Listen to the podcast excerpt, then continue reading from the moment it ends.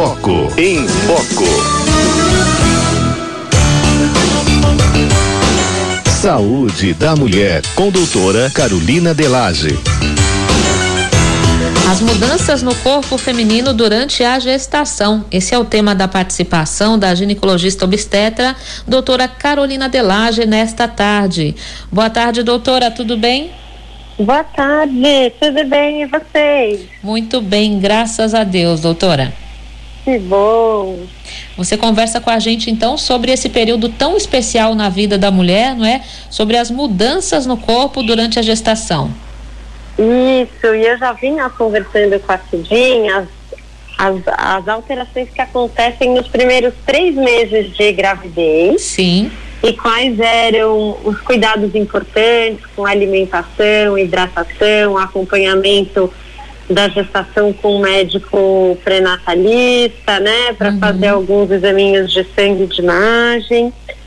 E aí, à medida que, que essa gestação evolui, né, a uhum. mulher vai para o segundo trimestre, para a segunda parte, assim, né, da, da gravidez, que o útero, o nosso útero, eu sempre falo que ele tem o tamanho de uma pera e o formato de uma pera e fica, assim, dentro da bacia, né? À medida Sim. que a gestação progride, esse útero de pera fica no formato de uma mão formosa, uhum. depois de um melão e depois de uma melancia. Certo. Então, quando a mulher está por volta lá do quinto mês de gravidez, que ela tem umas 20 semanas de idade gestacional, esse útero está mais ou menos na altura do umbigo, ele já tem o tamanho, o formato assim de um melão.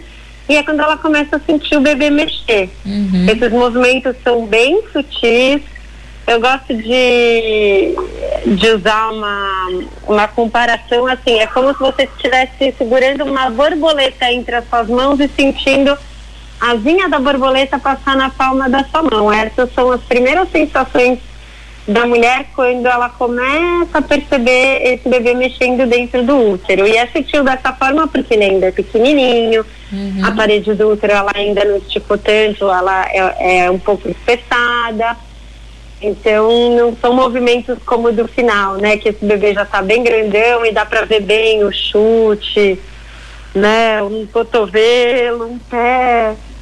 E nessa fase que a mulher entra agora, né? Com umas 20 semanas, é a fase que ela vai ficar mais disposta, assim, para conseguir é, organizar, né? As coisas que ela precisa para a chegada do bebê, se organizar bem na casa, no trabalho. É muito importante, lógico, se ela não tiver nenhuma contraindicação, continuar realizando atividade física e cuidando bem da alimentação. Porque Isso. também é nessa fase, por volta de umas 24 semanas, lá pelo sexto mês de gravidez, que a placenta libera um hormônio que a gente chama hormônio lactogênio placentário, que pode induzir um diabetes certo. nessa gestante, mesmo que ela não tenha um diabetes antes de engravidar. Uhum. Então é muito importante ela seguir com as consultas de pré-natal todo mês, com o ginecologista obstetra, para seguir nessa sequência de exames e aí, a partir de 24 semanas de gestação, a partir do sexto mês, ela colhe esse exame de sangue, que é bem chatinho, porque tem que ir em jejum, colher o exame, aí tem que tomar um negócio bem doce. Uhum. Depois de uma hora, medir a glicose no sangue. Depois de um, mais uma hora, medir de novo, para fazer o que a gente chama de curva glicêmica. E aí a gente vai saber se ela desenvolveu um diabetes na gestação ou não. Uhum, que é o diabetes gestacional, não é? Exatamente. É uhum. muito importante a gente cuidar, porque se a gente não cuida, esse bebê ele pode ter malformação cardíaca, ele pode ficar muito grande, querer nascer antes do tempo. Isso também faz com que o próprio diabetes, né, ele demora mais tempo para ter uma maturidade pulmonar. Então, geralmente são bebês que quando nascem têm uma chance maior de fazer um desconforto respiratório transitório do recém-nascido. Uhum. É, geralmente aumenta muito a quantidade de líquido dentro da, da bolsa, assim, né? No ambiente intrauterino ali que o bebê se encontra. Uhum. E aumentando muito a quantidade de líquido, aumenta também a chance dessa bolsa romper antes do tempo. E aí esse bebê tem que nascer antes do tempo com um pulmão que já não é uhum. lá essas coisas, né?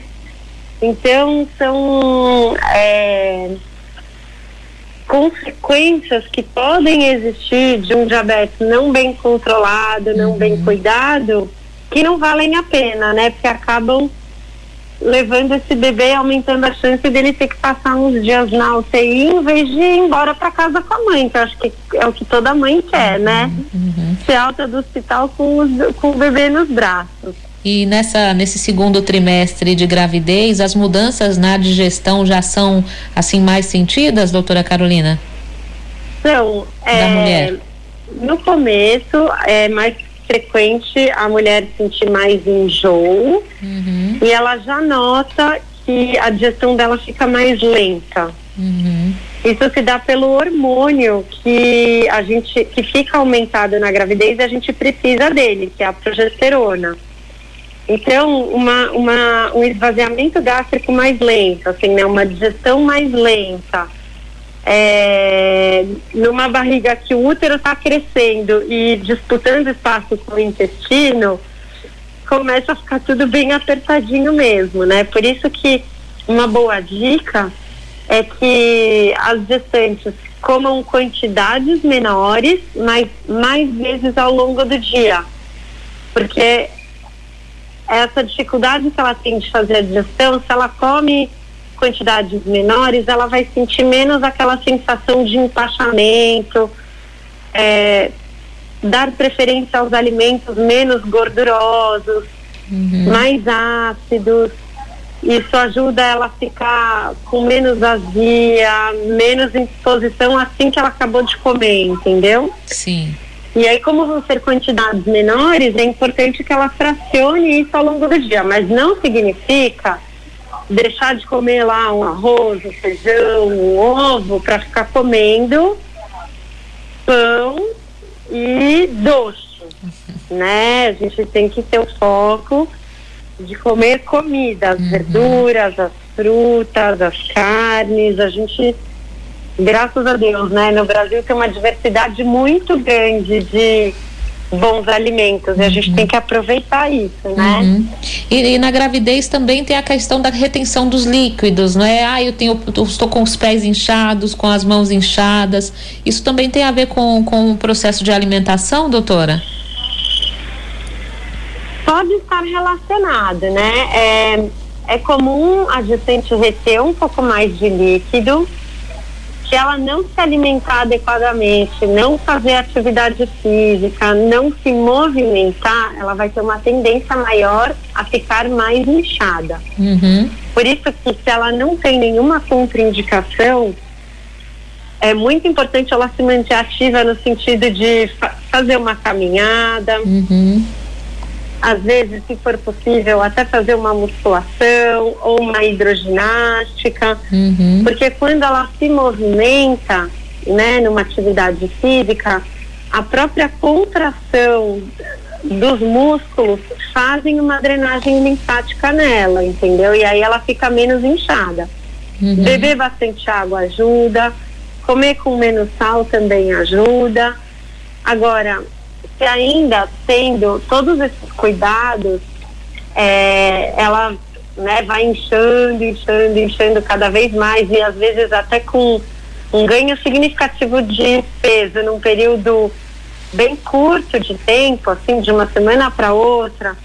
Ou se ela acorda de manhã, ela já está com as mãos e as pálpebras, por exemplo, inchadas, Aí também é importante ela relatar isso para o médico que está fazendo acompanhamento do pré-natal, porque é, uma outra doença que pode acontecer específica da gestação é a hipertensão específica da gestação. Uhum. Um aumento da pressão arterial que pode estar tá, é, associado a esse inchaço uhum. da gestante, né? Então, se, se é, um, é, é um inchaço muito permanente e significativo, né, como a mudança de, um, de uma semana para outra significativa, é importante a gente ficar atento a isso também e pesquisar essa outra patologia.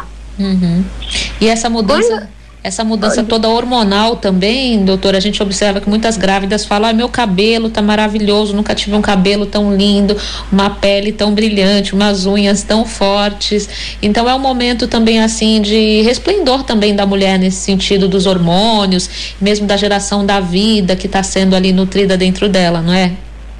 Sim, sem sombra de dúvida, né? A mesma progesterona que pode deixar a digestão mais lenta e ela um pouquinho mais nauseada no começo da gestação, é o hormônio que deixa o cabelo bonito, cheio, né? Vários fiozinhos de cabelos novos e tudo mais. Então, é, e ela tá numa atividade ali metabólica muito intensa, né? Então, é, por isso que tudo cresce, né? Ela está muito irrigada de, de nutrientes, de, de sangue, de progesterona que contribui para tudo isso, sem sombra de dúvida. E esse segundo trimestre é muito legal, né? Porque a barriga começa a aparecer, o bebê começa a chutar e você começa a interagir mais, né? Com a criança. É legal que, que o, o pai pode sentir a movimentação do bebê também.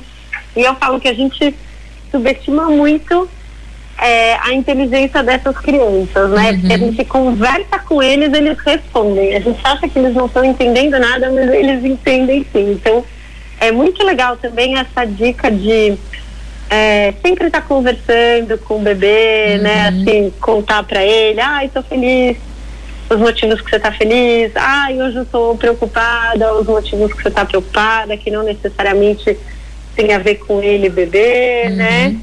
É, ouvir músicas que te acalmam, que trazem assim uma certa tranquilidade, também vai fazer bem para o bebê e aí é até legal esse recurso, porque tem dias, né, depois que, que, o, que o bebê nasce, fora da barriga, tem dias que eles estão mais irritadinhos, né?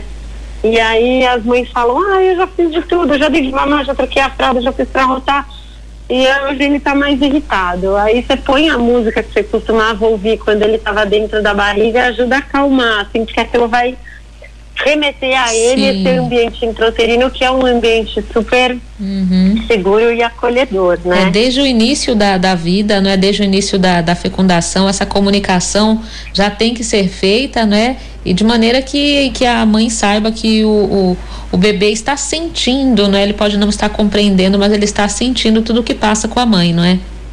Exatamente. Olha, doutora, quer deixar uma consideração final para essa conversa de hoje sobre as mudanças no corpo feminino durante a gestação?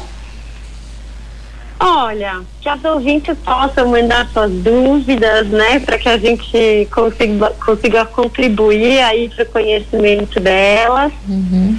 É, lembrar, né, que essa decisão é, de engravidar, ela é maravilhosa, né, essa abertura à vida e, e, eu vejo às vezes assim muitas pessoas preocupadas, né, racionalizando muito esse processo que eu falo assim, gente, ainda mais no, no mundo que a gente vive, se você racionalizar muito, né, parece ser uma conta que nunca fecha, assim, ter filhos e vários filhos, né? Sim. Mas quando você tem e você vê o, o, o tempo que você se dedica e que é um amor que só cresce, é, é maravilhoso, assim, né? E, e, realmente é isso, é uma, é, uma, é uma matemática do amor que quanto mais você doa, mais você multiplica, é uma conta que só aumenta, que ela nunca diminui, né? Então, é, para que os ouvintes tenham, né, essa, é, se, os que se sentem chamados, né, a esse dom do do matrimônio, da maternidade, que eles tenham essa abertura, porque é, é uma experiência fantástica e, e, que a gente vê as famílias assim muito felizes com a chegada de uma nova vida. Perfeito. Obrigada pela participação hoje, doutora Carolina Delage, ginecologista obstetra. Esse conteúdo nosso ouvinte vai poder ouvir novamente ou compartilhar e está no Spotify da Rádio 9 de Julho. Obrigada e boa tarde, doutora. Boa tarde, obrigada.